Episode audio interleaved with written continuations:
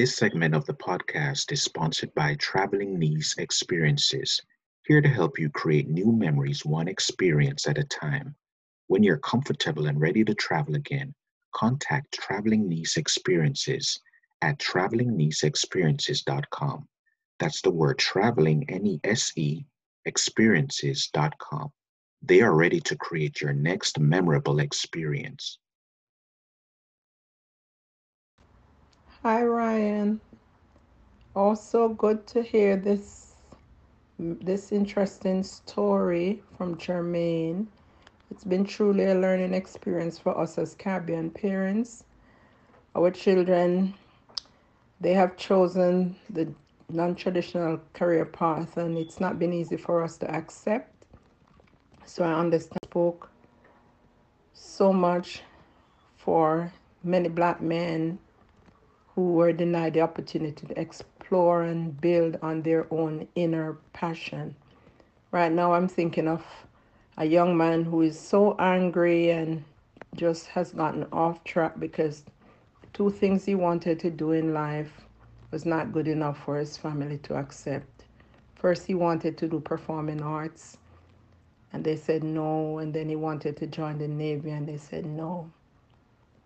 So, you know, he barely completed high school, struggled through one year of college, and then he has dropped out and still searching to find himself and to find a place in society. Despite all of this, is despite him growing up in the church. So I, I am so thankful that you had the opportunity to talk to Jermaine and to share his story. I, I know that it will give hope to many young black men and boys inside the church and in the wider community. I just want to say congratulations to you on this podcast to keep uh, informing our community and you know as we just try to deal with our black children and to help them on the path that God wants for them. I thank you so much for this interview. And Jermaine, I wish you all the best as you continue to grow. Thank you for joining me for episode 31 of the Waterword podcast. I'm your host, Ryan Sharp. Your engagement amplifies what happened during the interview. I'm always amazed by the feedback because it brings something out that I understood, but it also highlights some things that I've forgotten about because I don't always go back and listen to the interviews. And I thank you for your engagement. It inspires me and it inspires others as well. I was reflecting this past week on mentoring. And one of the things I discovered is that I still remember important words said to me. One that stands out notably is uh, Dr. June Smith. She was with us at a family event. My family had a Christmas event. She was there. And she affirmed me publicly I was in high school struggling with my grades, and she said before everyone, Ryan, we love you, we believe in you, you're going to do great things. And those words still inspire me to this day. And that's why I'm excited about my guest. His journey highlights the importance of having older people believe in you. And I think we will learn that we can inspire young people in the same way. We don't have to fix them. And my wife, Christine, confirmed that for me. We don't have to fix them. We just have to be there for them, support them, and be their champions because they're looking for heroes. And what I want our young ones to know, especially, you'll be inspired by Mr. Brian Melford's story. He's my guest. You'll learn more about him, his work as an organizer, his involvement with the city council as uh, assistant to City Councilman Andy King, uh, budget director, organizer, community oriented, very positive young man. You learn the importance mentoring had in his life, but he has something significant to say about those of us who don't have mentors. And I believe that will be one of the great takeaways as well. I believe you'll enjoy this interview. The world needs you. And I'm hoping that even if you don't have a mentor, you'll know that the possibility still exists that you can do great things with your resilience, with your perseverance, with your stick to itiveness. The sky is still the limit. Join me in welcoming my guest, Brian Melford, to the Waterword podcast. Good evening, good evening, good day, Brother Sharp. Brian, thanks for coming on, man. If you could tell listeners a little bit about your family. So, good evening, everyone. My name is Brian Melford. Um, pray that you're having a blessed day when you listen to this podcast and pray that all is well in your life. Um, so I was blessed to be born to uh, Joan and Vincent Melford from the beautiful island of Jamaica. Um, my mom is from Tivoli Gardens. My father's from Red Hills. Um, growing up, life was actually great for them, and and they wanted to to also see the world. So so they said, you know what, foreign is where we're gonna we're we're gonna take our next step. And not long after coming, young Melford hit the scene. And, and of course, it gave me an opportunity to not only learn America with them, but just learn about life from parents that kind of had the greatest kind of childhood. Growing up in Jamaica, from what they've told me, is like growing up nowhere else. And and you see it in the quality of people that Jamaica produces. You notice that there's a different level of of of of of greatness that comes from our people. As small as Jamaica is, you name some of the best things in the world and it's a Jamaican doing it or or the child of a Jamaican or the grandchild of a Jamaican. The fastest people on the planet right now are Jamaicans. So there's something in the water and I'm glad that I was born of that that branch. Um when they got here, the neighborhood that they came to was the Northeast Bronx where I live now in the 12th district and and a lot of Caribbeans made their way here first. Either you went to Brooklyn or you come to the Bronx. And for us, growing up here wasn't too different from what it would have been like growing up in Jamaica. Of course, things are very different going into Midtown or getting on the trains, on the buses, and the politics of the neighborhood. But just the cultural element here was different. And when you ask people that grew up in that era of the early 90s, the, the late 80s, it was like Little Kingston, right on White Plains Road, right on Boston Road. Over here was our community. We had our own stores, our own markets, you wanted to buy ackee, you can go to the store and buy ackee. Tell me where in Midtown I could go buy a tin of ackee right now or a tin of bully beef. Certain things you just found here like no other. And it was like being home for the people that were here because this was the home. So we had to make it home and had to bring our stores here. Um, I went to schools here in the neighborhood. Um, but of course, having Caribbean parents, I did school different than some of my peers. My parents were very hard on me growing up because they knew the value of education and of course they they were privileged to go to good primary schools back home but they still wanted me to kind of grow up like i didn't have and that's not a bad thing because it, it made me more humble it made me work harder for the things that i did want to get and it kind of instilled in me that no matter what people are doing i still got to do what i got to do and i think that is what i carry into my adult life now of the world can be on fire but if my job is to put out the fire of course i'm going to do my job to the best of my ability and get it done because excuses don't get it done. Getting it done gets it done. You have other siblings? Yeah, yeah, yeah. So um, I have a brother that's um 15, and then I have a sister that's 11. So wow. I was the only child for a good long time, but I was also trying to be a role model at home to them. So my, my little brother was a part of my youth program for a while. And then my sister, she has a, a whole list of hobbies. She's a print model and a runway model. So she has an opportunity to kind of be confident in her own skin and also she has a, a dance group that she's a part of. So I mean, all my siblings are doing something positive, and of course, not all of them are on the same path that I'm on, but I still feel like they kind of watched how I grew up and and said, you know what, whatever I'm gonna do, I'm gonna do it a certain way. Were your parents strict? To be honest with you, they weren't, and and I'm glad that they weren't, but they honestly didn't even need to be. I feel like the way that I kind of watched them exist kind of gave me the template on how I should carry myself. So nine times out of ten, you know, some kids you'll see how they get treated by their parents, and then you'll see how they respond to certain things, and then you think about, well, you know, I could never do something like that in a my yard. But then you realize that because of the way that they were brought up, that's the dynamic that they exist in. So sometimes you can't even get mad at some of the behaviors we see in our peers or in some of the kids that we see because you kind of got to look at what kind of stock they come from. And that's not a bad thing sometimes. Sometimes kids have to see, you know, you may think that your life is hard for A, B, and C reason until you look across the way. And and some of these kids grow up thinking that oh you know the kids on tv get to go to parties and this and that and they get to go to sleepovers and this. I could never tell my mother say i don't want to sleep in my bed. I want to go sleep in somebody else's bed in somebody else's house they'd look at me and say what's wrong with your bed? We work hard to give you a place to sleep and food on the table. I couldn't tell my mother say i, oh, I don't want to eat um, um, kidney and dumpling. I want to eat um, pancakes and waffle every day. We just were fundamentally different and that wasn't a bad thing. I feel like that kind of gave me a template to kind of guide me. And then even outside of that just how people talk to their parents talk to elders in their communities.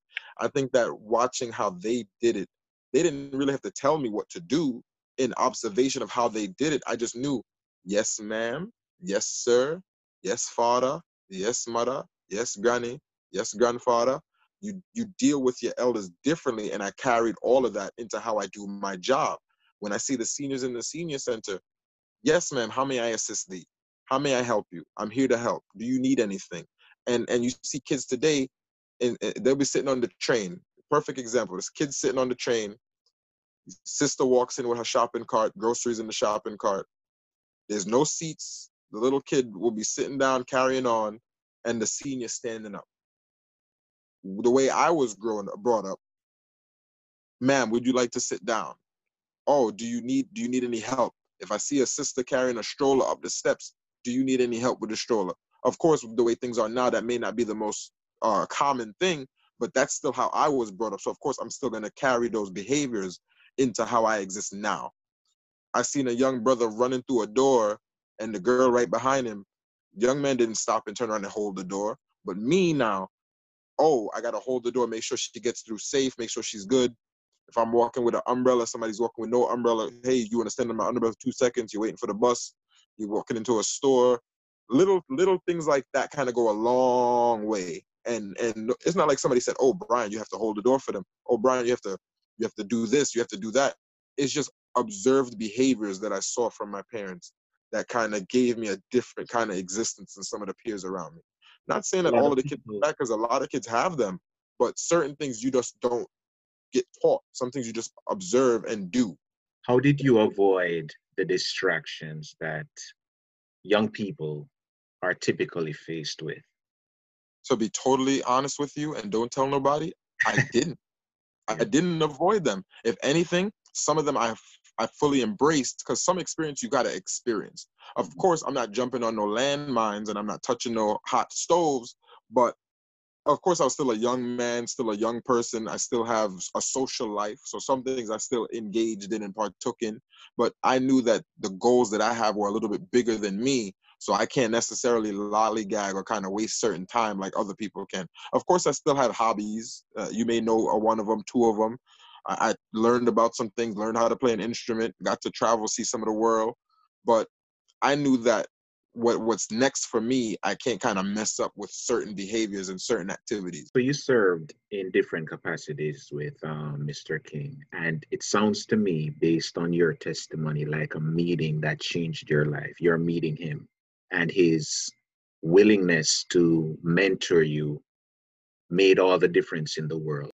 Um, when I got to high school now, uh, I joined a youth program called the Bronx Youth Empowerment Program. A brother in my church actually introduced me to the founder of the program, who is is Council Member Andy King, and that was like my first taste of community service outside of church. Because I was a church boy growing up. I went to Bronx Miracle Gospel Tabernacle Word of Faith Ministries under Rabbi Keith Elijah Thompson, and and we did a lot of plays in house. We did a lot of service in the church. But the Bronx Youth Empowerment Program was that youth program in the community now that kind of introduced me to what's going on outside of the church. Um, and it also kind of gave me that first taste of what local politics looked like in the community. Um, went to college. I went to John Jay College um, and was volunteering in the community every chance I got, taking advantage of different free workshops. And what ends up happening, a lot of people in the neighborhood, at least in my age when I was 16, 17, 18, were not trying to do free programs. Everybody was trying to get a job. People wanted to work at clothing stores. People wanted to work at sneaker stores. But I knew the value of that education and sometimes just being in the room. So a lot of different opportunities I got is not because I was the smartest person or or the person that was was related to somebody.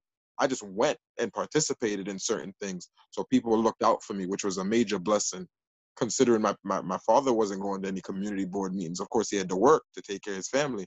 My mom worked also, so it was it wasn't like my parents were some super involved community people, but I saw the value of what being involved in the community could do. So I kind of stepped up in that regard to be that person in my family. And of course, if something was going on, I I keep them aware of what was going on. And literally, that's how it should be in communities like ours. Not all of us can go to every meeting, but if one of us goes to every other meeting, we can kind of share that information now and we're all on the same page if something's given away or if there's a scholarship opportunity there's a grant opportunity we we can keep that collective resource amongst ourselves to take care of ourselves. If i can't benefit from it i may know somebody on my block that can benefit from it. And uh, sometimes because of their circumstance they may not be able to go to the meetings. So me as like a little advocate now at these meetings i can say oh my mom can't benefit from this but sister josie across the street can use it. Um, Sister Barbara, her, her niece needs this program. Let me make sure that she gets the information. So people in the neighborhood kind of saw that and gave me a lot of guidance in in going to different meetings in the neighborhood. Councilmember King said, "You know what? I want to run for city council in the neighborhood. I'm gonna need help." So of course he looked to the kids in the community that he saw pretty frequently and said, "Hey, do you all want to help me and volunteer my campaign?" And naturally, a lot of us said, yes, we want to be involved. This is like the next logical step of the work that we're doing in the neighborhood. You can't kind of take care of a neighborhood and kind of remove politics from it. It all goes together in serving the neighborhood. So fast forward, he won. He said, "Well, Brian, you you know you did a, a really good job on the campaign. You had a lot of young people volunteering. I like that you really stepped up. Do, do you want to work for the city council? Do you want to work with me in, in helping the neighborhood?" And I said, "Of course." Um, I was still in college then, still getting my, my, my degree, still working on maturing and becoming a, a young adult. Um, but I said, you know what? This is an opportunity to really step up. And it was good employment considering I didn't have my degree. So I said, yes, sign me up. I mean, why not? Um, so he signed me up. He said, well, we got to go to trainings. We got to learn the city council. And I said, sure, this is, this is me. I love opportunities to sit in a room with smart people and learn, have people with experience give me their feedback, their wisdom. And unfortunately, in a lot of the different workshops and trainings I went to, I was always the youngest person. Mm. And they always assumed I was an intern, which I always thought was strange because, like, you see a young black man, most of the time I was dressed because that's how I grew up. I grew up always being neat and they always treated me like I was an intern, and they would always kind of scratch their head when they say, "Oh, you work here. You're not a you're not an intern." I said, "No, I'm I, am i am a staffer here," um, which is a good thing, and and sometimes not the greatest things, but it shows you that we kind of got to be more in people's faces to kind of get treated differently. If I if I didn't kind of step up and say, you know, I want to work there, how would the next young brother have handled those situations where they treat him like an intern or they don't give him that same kind of respect that maybe a, a staffer with a little bit more work experience would have gotten. This was one of my first real jobs. Of course, I didn't treat it like it was my first job. I treated it like it was the last job. But I showed them that no matter the age, that level of respect should always be given. And and I always carry myself like that because that's what we should have. We shouldn't kind of let people walk on us, but re-educate them as to how we should be treated by them and then move forward together. So I ended up getting a lot of respect from some of the peers there by virtue of being the youngest person in the room, but sometimes being the most poised or the most calm in certain scenarios. Could you tell listeners what does the city, city council do? So the city council is the legislative body in the city of New York, and it's a check to the mayor. So in the city council, the, the body passes legislation that is then reviewed and signed into law by the mayor. If the mayor vetoes that bill, the city council, as the legislative body, has the power to overrule the mayor. But it's a body of 51 unique individuals from different corners of the, the city of New York. But for the most part, this, the body is on the same page when it comes to passing common sense legislation. They also are able to appoint city agency representatives they're also able to oversee city agencies and they're able to pass the city budget. The city budget portion is one of the biggest pieces because all of the municipal agencies are funded through it. Um, 95% of our community-based organizations are funded through it. And then a lot of the capital projects that you see happening throughout the city, whether it's school-based, cultural-based, or affordable housing in nature, is coming through that city council budget. So outside of physically passing laws, they put money where their mouth is to get stuff done in the city of New York. And the legislative body also has oversight of these city agencies. What is the role of city council members, the city council membership? So, in particular, the individual city council member has a dedicated amount of funds that they allocate to different community based organizations, city services, and different creative projects. Councilmember King specifically was able to fund a pre-K in the neighborhood, an early childhood education center. We were able to do a full renovation of the Dreiser Loop Auditorium in Co-op City. We were able to host the Fun in the Sun Community Engagement Day parade and concert right on Gun Hill Road, the first parade like that on Gun Hill Road, marching to Evander Field, where we were serenaded by Donnie McClurkin himself. One year we had J.J. Hairston Sometimes we have um, Glacia Robinson or Carlene Davis. Um, but there's so many ways that the individual council member, by virtue of their persona and what they're interested in, can kind of shape and guide how communities get served. So the individual council member has the same kind of limitations, but you can kind of operate how you want and see fit to serve the people that you represent. So in our neighborhood, we end up having a lot of senior services. We have the largest naturally occurring retirement community of Co-op City. But then on this side of the world, we do have a lot of seniors and we fund a lot of the senior programs through the Regional Aid for Interim Needs or RAIN as it's called. Um, so council members have a lot of kind of free reign as to how they serve and can be very creative with how they fund programs and actually solving different problems like graffiti removal or, or doing um, uh, buyback programs or, or having workshops and town halls. And and every council office does all of those things differently. And that's the the good thing because certain neighborhoods by virtue of where they're physically located one council district has the bronx zoo. So they get to do events at the bronx zoo. Um, you have neighborhoods in queens that have different cultural institutions. In our neighborhood we have Mind Builders we have Bissel Gardens we have um, a number of different cool locations where we get to do creative projects. And that's a good thing because that kind of highlights what's in the neighborhood. Some people have lived in this neighborhood their whole life and don't know where certain things are until they see that their councilman is doing an event there and it's free for the community. And now they get to go out and take advantage of this community space, or they get to meet people that they otherwise wouldn't have met from different corners of the world. Or they get to host a town hall to disseminate information that they otherwise didn't know was available to them.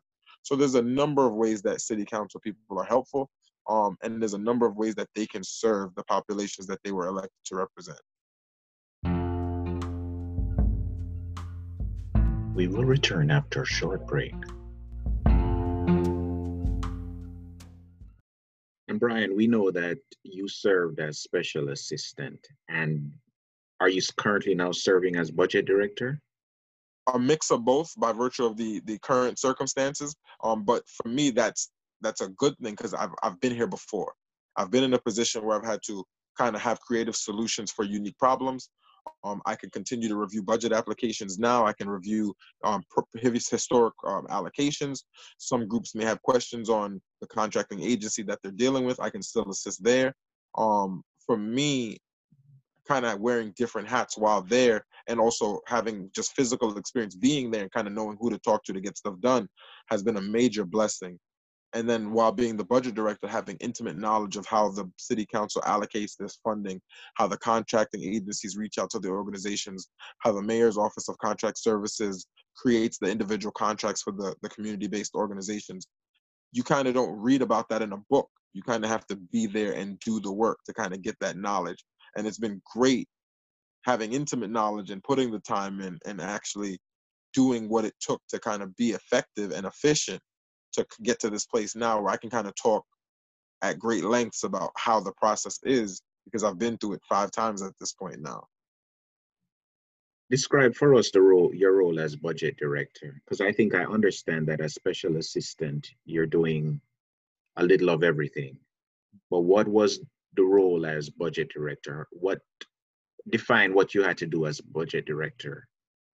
So as budget director, what ends up happening first thing, I would host a budget workshop. So every January, I would have all of the community-based organizations and anyone in the community willing to come, come to a room, um, a public space in the neighborhood, and I would walk through what the discretionary application process looked like and what the capital allocation process looked like. Um, the application is live from January 3rd to about February 20th. You apply online. You put in your organization's EIN number. You put in what service you plan on providing the neighborhood. And there's a, a whole host of um, different uh, pieces of uh, documentation you have to submit. What I then have to do after the end of the deadline is review the applications that you either submitted your documentation improperly, that your purpose of funds is neat, um, and that your your service is unique to the district. That it may not be something that we already serve. Um, what ends up happening though is organizations that provided a service last year are reapplying for those same funds the following year. And then new programs are also kind of competing for that same fund because most of the time the uh, the discretionary budget doesn't increase unless there's some need for it. When Hurricane Sandy happened, there was a major need for certain emergency service programs and community emergency response team programs.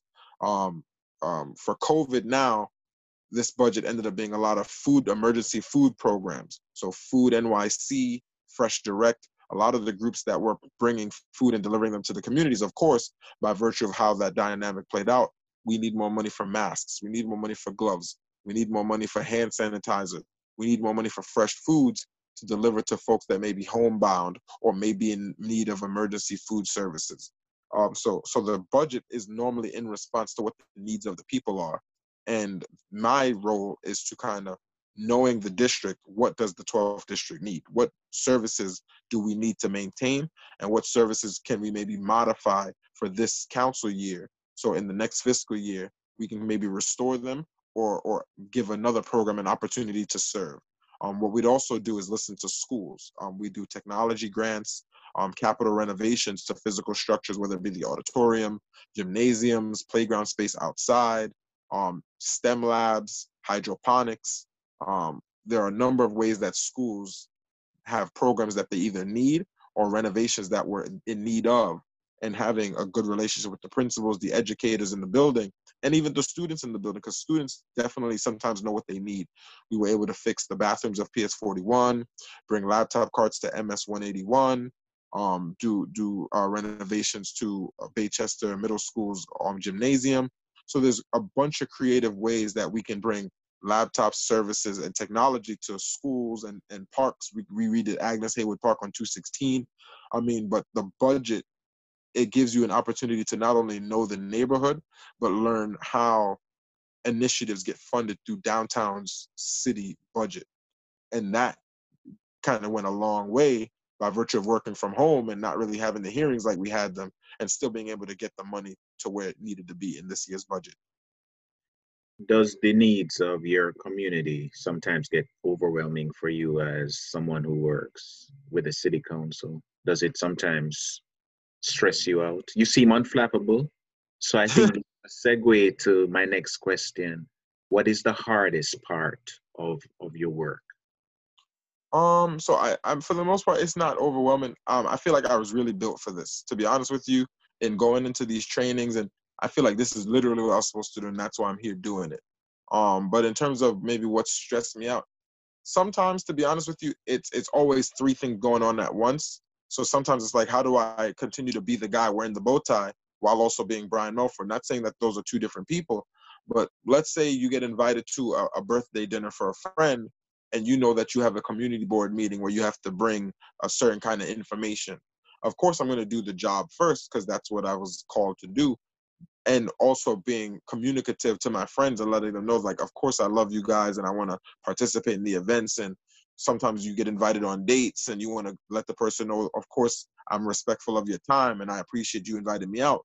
But this is what I'm doing now. And it's going to kind of help my neighborhood beyond this. This meal is great, but if that information can get somebody a scholarship or that that grant can get somebody a, money to start a business the meal is good, but I feel like that might be a little bit more valuable in the long run. And being realistic with people. Some people think you're just blowing them off, not realizing like, oh, he's actually at a meeting making a presentation, or he's actually at a dinner and and he's learning about a, a program or learning about an organization that provides a service that the neighborhood may benefit from. So it's like being me outside of work while also being the guy that's always at work sometimes isn't the easiest of things. Or sometimes when you get invited on a trip, the last time I got to go somewhere, my friend was getting married. So it was a blessing that I got to go. But outside of that, sometimes saying, wow, you know, I know I have these budget reports or something due or something's going on. Going to Las Vegas is, is fun and sounds exciting, but you know that the work is going to serve a, a population of people that truly need it. And of course, somebody else can do it, but why leave it to somebody else when you know that I have the experience to get it done and can get it done efficiently and in the right way? Yes, there's times to let my hair down and kind of go and be social, but I know that when I'm at work, I'm at work, and when I'm not at work, I'm not at work. Um, so, but sometimes that's a balancing act, depending on, hey, you know, you just got invited to a, a, a TV screening. Those opportunities don't come up all the time. So some things you kind of have to make a sacrifice on. Well, maybe I can leave this a little bit early to go to that, or maybe I can take a day to go do A, B, or C. But that's life in general. Ask anybody, ask a doctor, ask a teacher. Things happen, and we kind of got to make adjustments. So I wouldn't say maybe stressful, but it's ongoing. It's never like, oh, for these three months I'm chilling, because it's never chilling. There's always something going on. There's some event. There's always some some fire to put out, which is not a bad thing sometimes, especially when they know that you can get it done. So from special assistant to budget director, youth organizer, president, various roles. The the Bronx is not without its tensions between the police and residents. What have you seen in terms of indicators that there is, you know, I'll ask it this way. Have you seen reasons for hope in terms of community relations with the police and residents?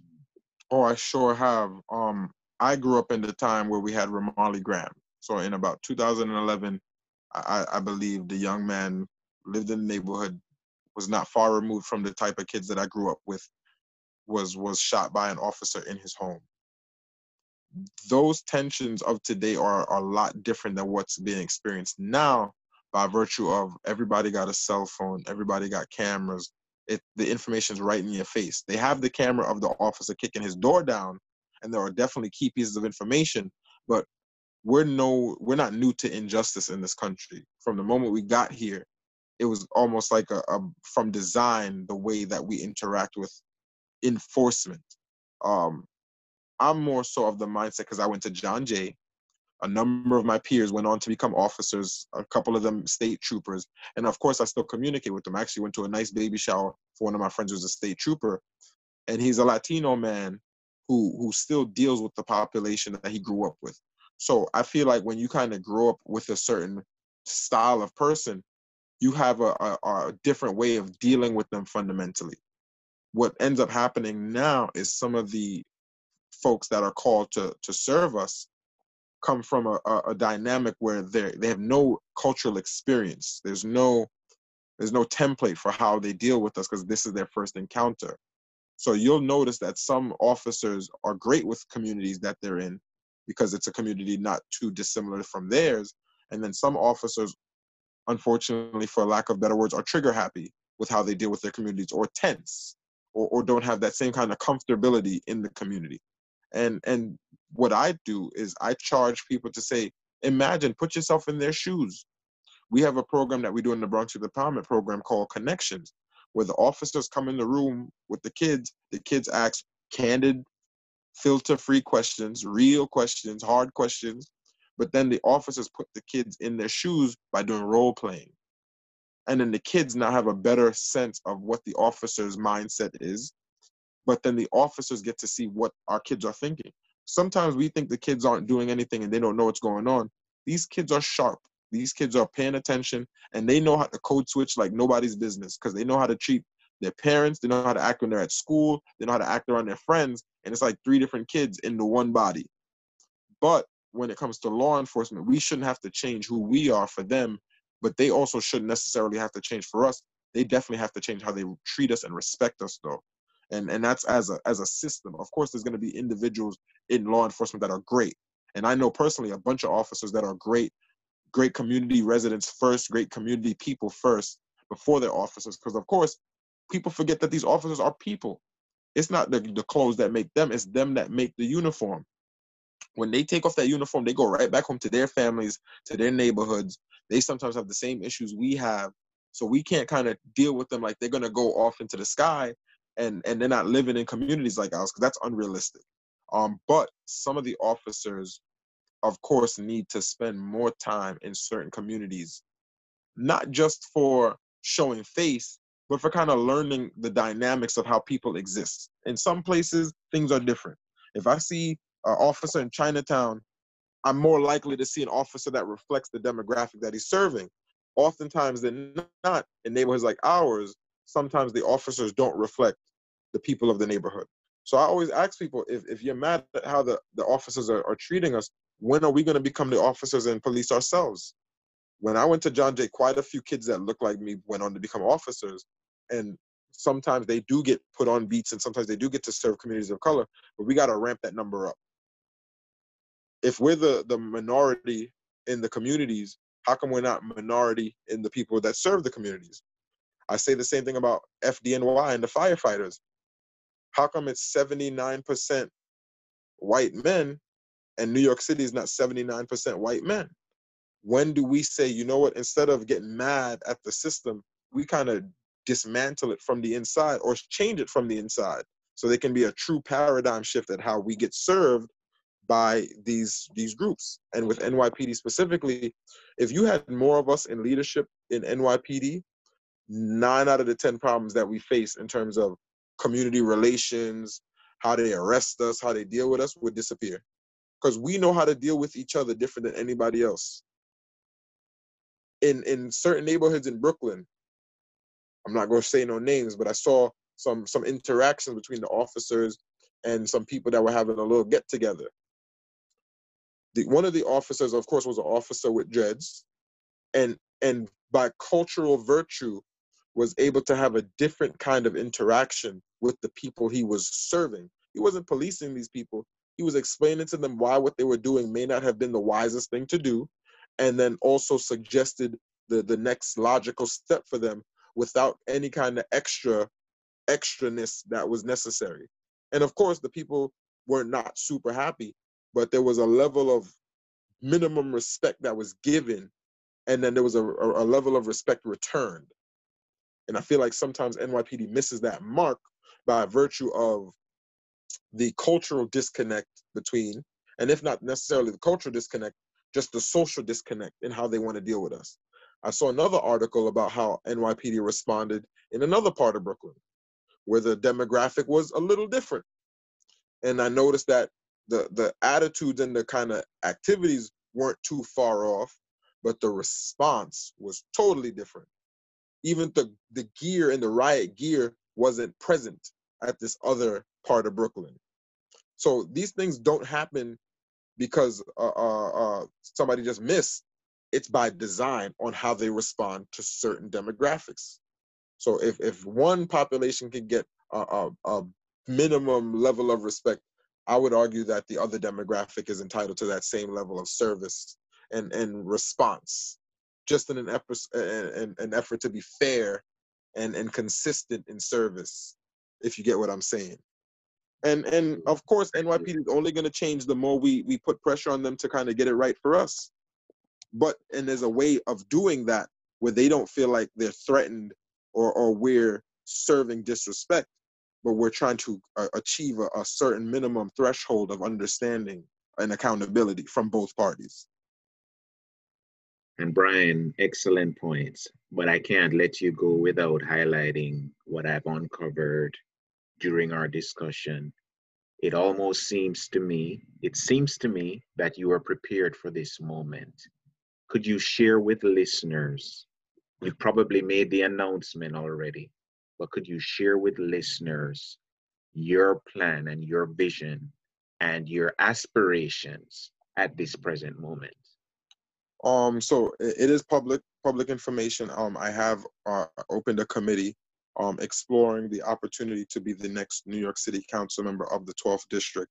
Um, I'm looking to bring some of the experiences that I've had with some of the vision that I have to, to some of the things in the neighborhood while representing at City Hall. And I'm also looking to kind of give more people in the neighborhood access to what the city council has to offer in terms of just transparency, connection, and and just opportunities to get stuff done. I want people in the neighborhood to feel like they have a, a, a voice in the neighborhood, and and the voice is through a brother that they already know, a face that's a little bit more familiar, uh, uh, a template that they are already familiar with, but also has some nuances to it and some some fresh energy to it. I want people to really be excited because in some places elections don't happen and they're neat. I want people in this neighborhood to feel like this is the way it was supposed to be, and they felt like they had a, a seat at the table, like they were involved and a part of it. Of course, sometimes that's not necessarily how it plays out, but the people decide who their representative is. The people that registered to vote, that that came to this country and became citizens and are now involved and ingrained in the community will pick who they want to be their leader and who they want to work with to get stuff done. I'm praying that the people of this neighborhood feel that I'm not only uh, qualified but ready and and they feel like they can work with me to do what they need me to do in the neighborhood but that I also have the capacity and the experience to get the things done that they need me to get done to bring more increased services to the neighborhood. I'm praying that the people of this neighborhood not only remember me for something I've done positive in the neighborhood, but also feel like they can still chat to me when they need to chat to me. So if something's going wrong, I can correct it and get it right. And I feel like that kind of dialogue is necessary with an elected official because it, it helps. The, the, it makes the circumstance uh, uh, a lot smoother. It makes the transition a lot smoother. And people are actually appreciative now of who they elected because they now have access to that person and they're, they're, they're knowing of the person's ability to get things done. That's awesome, man. And I wish you the best of luck. Oh, it goes you. without saying, I've spoken to a number of millennials, and not only in light of your what you've indicated about the importance of letting your voice be heard, but many millennials have expressed some disillusionment with the voting process. What could you say to young people who don't believe the voting is important or their vote matters? What would you say to young people who feel disillusioned by politics? So, specifically in the Bronx, about three years ago, there was a young man in a neighborhood not too different from ours that ran in an assembly race. And this young man won by one vote. And and I say to people, don't think that that one vote doesn't matter because literally that man was one vote away from not being the representative of that community. And then outside of that, don't think that not participating is not being observed. Because to people outside of the neighborhood, they may be able to take advantage of that. They may be able to capitalize on our non activity in an election to make themselves active in the community. If we want something to be a certain way, we kind of got to step up all the time. And I know it, it might be uh, uh, frustrating to have to be so consistent, but imagine if you don't pay your bills one month you kind of got to treat voting like your bills. Treat it like the thing you got to do every time it comes up. Whether you you appreciate the the level of your vote or not, that makes an impact into what's going on, and it it kind of helps us whether people realize it or not, kind of stay united in the community. Uh, one thing I like about Co-op City is that they more times than not are always the highest voting block in the borough of the Bronx, outside of Riverdale And people always say, well, look at Riverdale. Riverdale always gets A, B, and C. You can't kind of look at Riverdale like that because guess what? People pay attention to people who participate. So if you have a community that's always engaged, that's always participating, they always electing people, they're to get a special attention every single time because they know if they're not getting no special attention, something got to change and they know where to change it. In in some communities unfortunately, they feel like things go wrong, they'll complain, but that they don't want to bring the power to where they have it. Not saying that voting is the only way to have community power, but it's definitely one of the ways to show it to people that aren't in the neighborhood. If I'm in Brooklyn and I'm like, hmm, I wonder what's going on in the Bronx. If I'm a I'm a developer, do I say oh, I'm gonna go develop in the Bronx? Depending on the neighborhood, I may not, because I know the people there have a certain uh, political power that I can't kind of tap into now. But in some communities, that's not the case. People aren't on the same page. And those are some of the, the places that get walked over because they know that the community is not all there politically. So I, I tell the people that may seem, oh, why am I going to vote? My vote don't count. At the federal level, of course, there's an electoral college. At the local level, that's not the case. At the local level, your vote goes directly to the person, and that's a done deal. So don't be disillusioned by what's happening at the federal level and feel like your vote doesn't count, because at the local level, it's literally one vote that can change an election, whether people realize that or not. That's awesome, man. And almost finally, there's a young person who is looking for an opportunity to effect change and may not have had someone who poured into you like Mr. King did. What could you say to that young person in terms of uh, the importance of activism, volunteering, uh, getting engaged? What would you say to a young person who is looking to find their purpose? First thing, pray. Because to be honest with you, sometimes you don't wake up where you where you where you need to be, but circumstances will bring you there. So so always in anything pray. Because sometimes you don't have it all mapped out. Of course, I didn't have this all mapped out, but this is where I'm at now, and this is what I'm doing now. And and unfortunately, some of us may not have mentors, but some of us through experiences have to become those mentors for tomorrow. I couldn't tell you if if if Marcus Garvey had a had a mentor, but Marcus Garvey has inspired millions. I couldn't tell you if if uh, Malcolm X had a mentor. Of course, we know he did, but imagine if that's not the story that's told. The person becomes the mentor that they're looking for the world to be. So sometimes you got to look in yourself as to what kind of energy you want to give off, and sometimes it's not going to be uh, an individual mentor. It's going to be a collective, or it's going to be a body of people that you you serve with or that you work with that helps. But sometimes we got to step up and and just take a, a good hard look in the mirror and see well what do we want to see in this world what do we want to see of ourselves that self motivation sometimes goes a long way even after the mentor has taught you everything that they got and you still got to keep going because of course you're not going where they went you're heading somewhere different by virtue of your you being a different person. So sometimes they can only give you as much as they have, and if you don't have one, sometimes you just got to make it up as you go along and pray that the Lord is guiding you and giving you as much wisdom as you can accept. Because because sometimes it's it's not it's not easy, and I know that firsthand going through this this life this journey, and sometimes the mentor, by virtue of them doing it before you, may only get but so far and you kind of got to make it up as you get past whatever that point is. And that's okay because hopefully the tools that they gave you make you better. And if they didn't give you no tools or you didn't get no tools from nobody make your own tools. Pray for them and the lord will provide. I can tell you a ton of people out there probably don't have mentors but they still made it to wherever they were supposed to make it to and did what they were supposed to do. And things will get done. Sometimes you're not going to be 100 but i thank god for the 85 I thank God for the 75 because it's better than zero and it's better than doubting myself the whole time. Good points. And and finally, what can we do for young people, many of whom you've identified, who have things to say that need to be heard?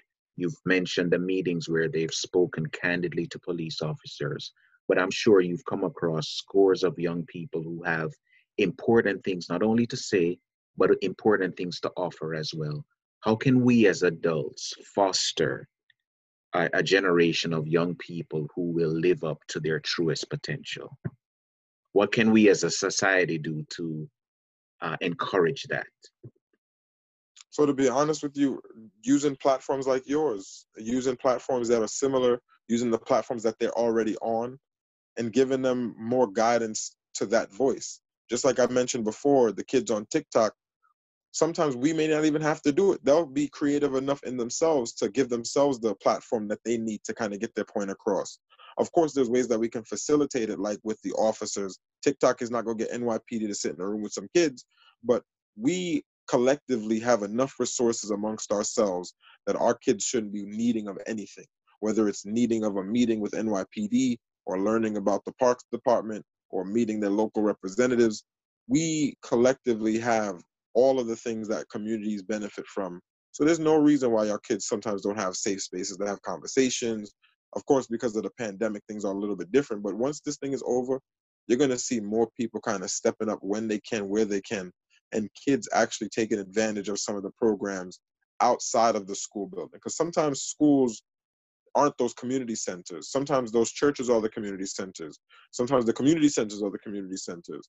And we, we just got to make sure that whatever structure is there, we can kind of support it more and then also guide the kids to it. Because some kids are not going to get to go to every meeting. But if it's online or we make creative ways to kind of draw their attention to it, we can kind of give them the structure they need to be successful or at least feel connected to whatever's going on and have their voices heard. There's always a way. Where there's a will, there's a way. And, and just because there's no money in certain programs doesn't mean that the, the program doesn't continue serving. Because just because there's no funding don't mean the service stop. The kids are still going to need stuff. We collectively can get it done. Even if we got to start small and do a little fish fry or, or sell a couple burgers or a couple glizzy, you know, we can make it work amongst ourselves to still get what we need for our people. Because nobody's going to come save us. If we don't get our kids on a certain level, we can't get mad when they don't get to a certain level. We got to do what we got to do for us, for our people, so that our people can be successful, so that their people can be successful and their kids after them. Nobody going to save us. We got to save ourselves and we got to work together to get stuff done. Brian Melford, you're well rounded. Please tell listeners your hobbies, interests, and ways to follow you on social media. Um, so I heard hobbies first. So to believe it or not, people, um, I am the president of the New York Yo-Yo Club, and I am a former yo-yo champion. Um, outside of all the, the cool things I was able to mention, um, I also got to go to Japan and compete in the world's yo-yo contest. So sometimes the the innocent hobby the the little quirky thing that the kids do, you never know. It might take them around the world. For me, it was a yo-yo. My father used to tell me about spinning gig in Jamaica. It just so happens that I, I picked up a yo-yo as an 18-year-old filling out college applications, and I got good and shot a couple videos, and people took an interest and a liking to me.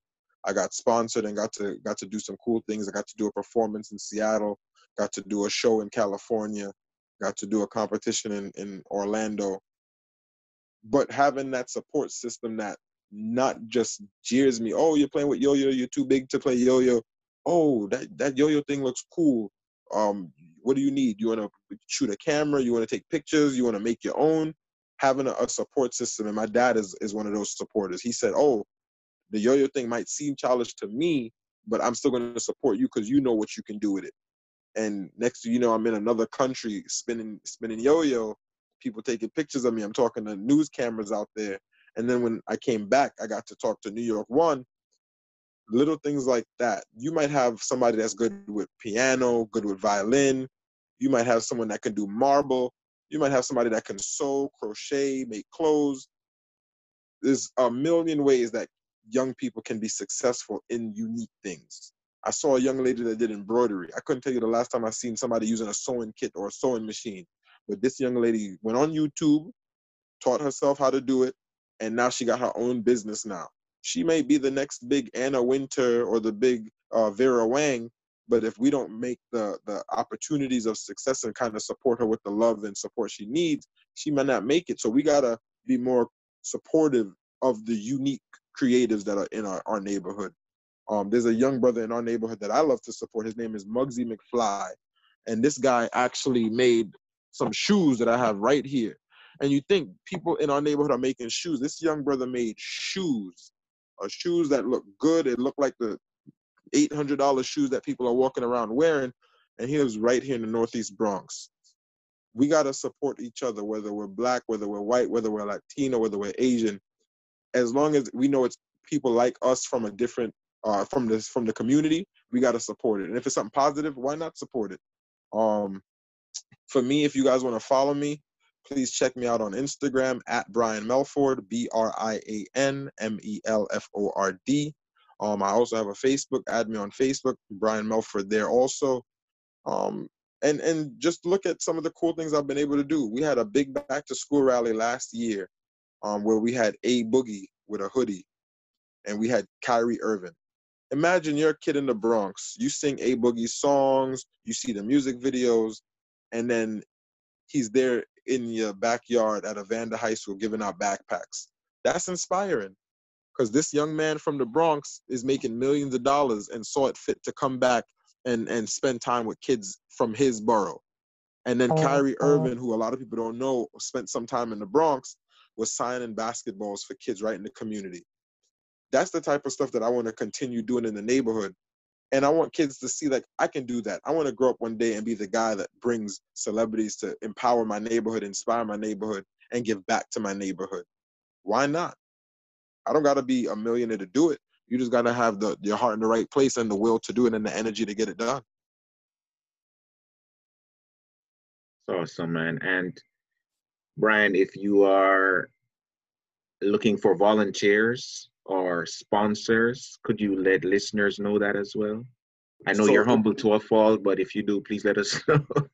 um, if folks uh, click the link in my bio, that's a, a, way that they can contribute to my campaign. Um, volunteers, just DM me. Um, I also have a Google form for volunteers.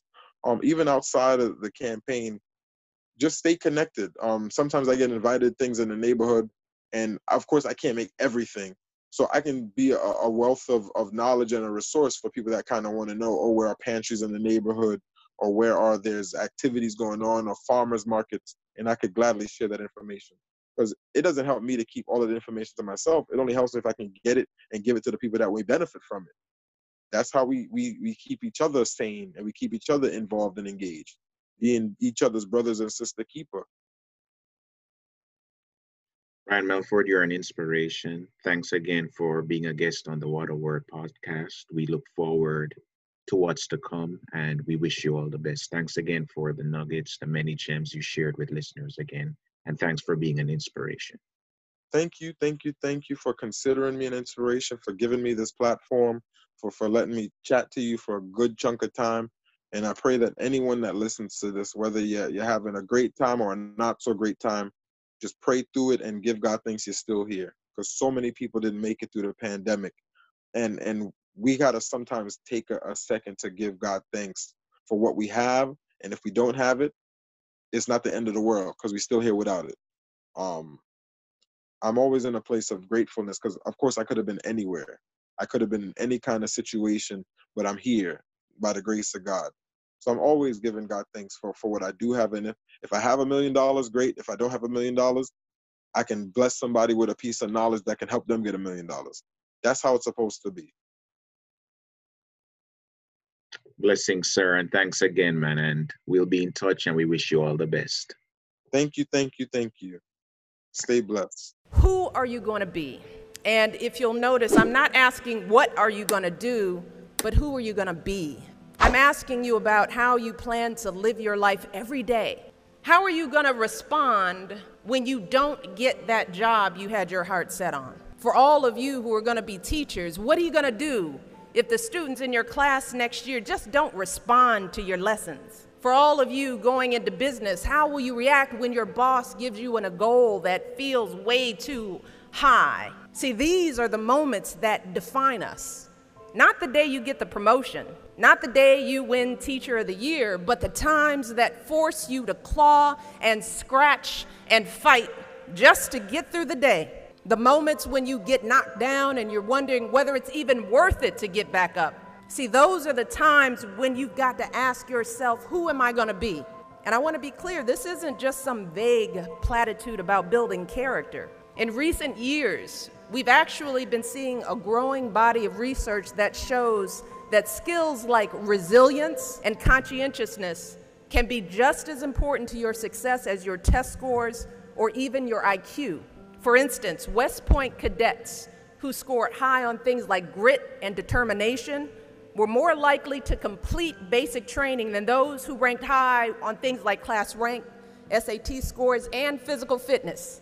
So, what we're seeing is that if you're willing to dig deep, if you're willing to pick yourself up when you fall, if you're willing to work and work until your weaknesses become your strengths, then you'll develop a set of skills that you can mold and apply to any situation you encounter, any job you might have, any crisis you might confront. But you got to make that choice. And let me just share just a little secret before I end. As someone who has hired and managed hundreds of young people over the course of my career, whether it was during my time as a lawyer, as an administrator, as a university, a nonprofit manager, even now as First Lady, I have never once asked someone I was interviewing to explain a test score or a grade in a class. Never. I have never once made a hire just because someone went to an Ivy League school instead of a state school. Never. What I have looked for is what kind of person you are. Are you a hard worker? Are you reliable?